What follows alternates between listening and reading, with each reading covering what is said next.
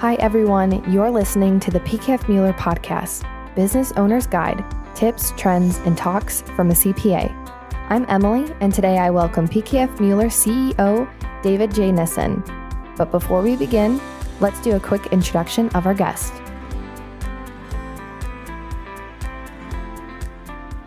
As the CEO, Dave is responsible for communicating and achieving the firm's vision. While Dave's primary role is in the leadership of PKF Mueller's operational activities, he also spearheads the international business development activities of the firm. Dave has extensive practice experience in accounting, tax, business consulting, and attestation services. Dave is also a certified valuation analyst and accredited in business valuation and has testified in numerous business valuation litigation cases. Dave, thanks for joining the podcast today. Oh, thanks for having me here. Of course, we're happy to have you. And so I have a couple questions for you about valuations. And given your many years of experience and accreditations in the field, I thought you were the perfect person to ask these questions to. Oh, thank you. So, simply put, why is a business valuation so important or why is it needed? Oh, that's that's a very lengthy. I could I could answer that for an hour, and I don't think we have that time. But it's really important because you know when you you hear in the news about the stock market, the market is up, the market is down. You know you have an individual stock, and you know you could go right to the, I guess to the internet now and know what that's worth. But when you look at a, a a privately held company like most of the clients that we serve, you don't have a stock market valuation. So you have to determine what is the valuation, regardless of any of that.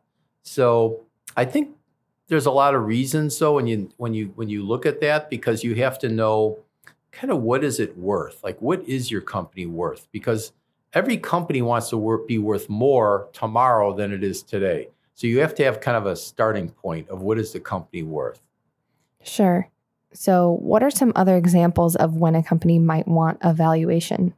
When you really look at a valuation, okay, you you might need one just to get the starting point of what is your business worth. But a lot of times you're using it for uh, estate planning. Uh, you know, as as you may know, someone can have so much net worth in their estate when they pass, and if it's worth more than a certain dollar amount, then there's a, a estate tax that has to be paid. So a lot of times you want to know what is that that business worth. Now remember, go back a, a, closely held business, normally the owner of a closely held business, they say 70 to 80% of their net worth is tied up into that business. So if that's the case, it'd be very important to know what is that worth to be able to calculate what the total estate value is. Other reasons you get a valuation. You might have a, a, a key employee that you're trying to bring in to help you grow the business. You want to know what is it worth today because if it's worth more in the future, maybe there's a way that getting them compensated for how they increase the value of the business. On a couple negative things, a lot of times valuations are done if there's a divorce because an owner uh, has grown a big net worth based upon the value of the business. And so when you're trying to divide assets, it's important to know what is the value of that closely held business. So there's there's a lot of reasons for valuation. Earlier, I mentioned your valuation credentials, but I'm curious to know can any CPA perform a business valuation? Well, every anybody could try, okay, but there are standards that we have to follow. So, like you said, I'm credentialed. I'm, I'm a credentialed uh, CVA and an ABV. And when you follow those with the credentials, there's certain valuation standards you have to adhere to. And this has become very, very specialized over the years. When I first started doing business valuation, it wasn't as specialized. We're talking, you know, 30 plus years ago. And you could, it was, it was very uh, normal if I was a, uh, an expert witness to value a, a business for a divorce case, and I was on one of the spouse's side and there was another expert on the other side, there could be someone that could be at zero and somebody else on the other side could say it's worth $3 million. I mean, it was that big of a swing. But as these standards have been perfected over the years, the range of a value is much less because there's certain things that we all have to follow. So when you say who can conduct them, it typically is somebody that has credentials in doing business valuation. Can you dive a little further into those valuation standards? Explain what's taken into account when you're doing evaluation to get that final number. Well, it's intra- again, uh, one of the biggest values I think of a valuation is knowing exactly what is the true earnings of a business. Uh, a lot of times these closely held businesses are are being run based upon reducing their taxes. And to reduce taxes, Emily, you know what that means? That means that you drive up expenses and you bring profits down, right? Both of which doesn't drive business valuation value.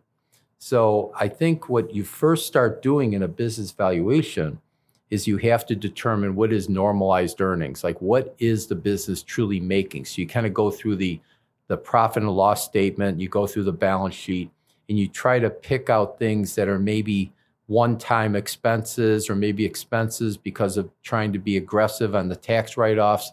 And you or, and maybe someone's taking out a very large salary. So you back the salary down to what is a true normal salary. So it's really a lot of, it's really interesting. To me, that's the first part is to determine what are you making because the value of a business is normally derived by the income that it could generate. And then you take that income and you give it a multiplier. So you're, you're then saying it's worth five times normal earnings or six times or seven times. And that multiplier I'm telling you about is all based upon the industry and the market that they're in, which is, is again very specialized. Sounds like it. So, what advice would you give to a business owner who's thinking about a business valuation for any of the reasons that you listed earlier, but they haven't done it yet? I'm a big fan of being proactive.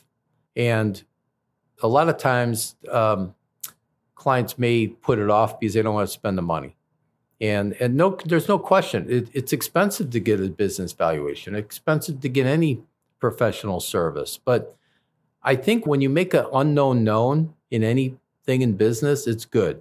So if you could get to know what your business is really worth, it will make you be able to maybe make better decisions in the future of the business.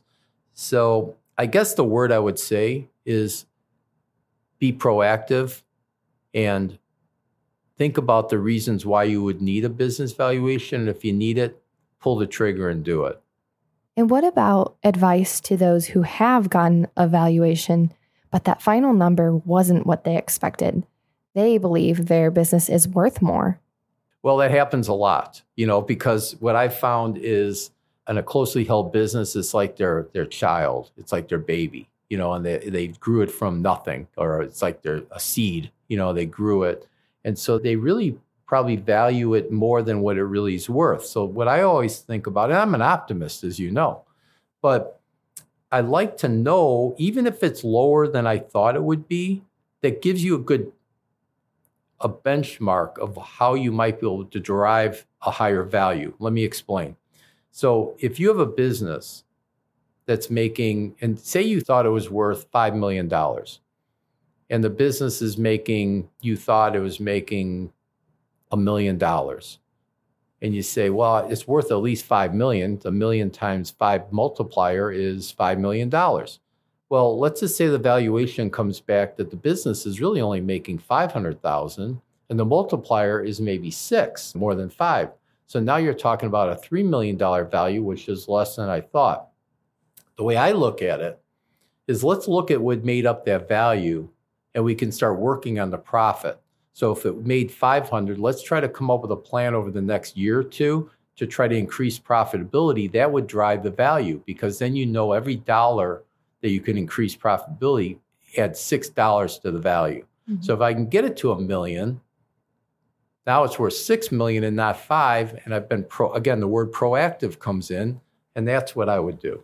I think anytime you focus on something, I think it always helps you. I think if a business owner is truly serious about making things better, they will focus on it. Mm-hmm. I just had a conversation with uh, one of my clients uh, before this uh, podcast. Same thing. He's got an idea.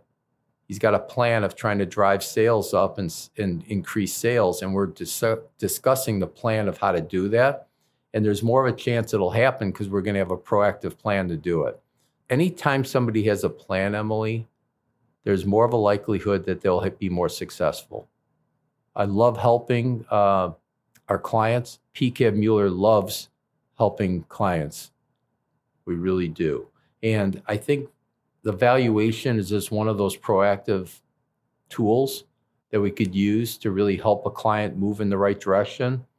Because again, you have to keep score.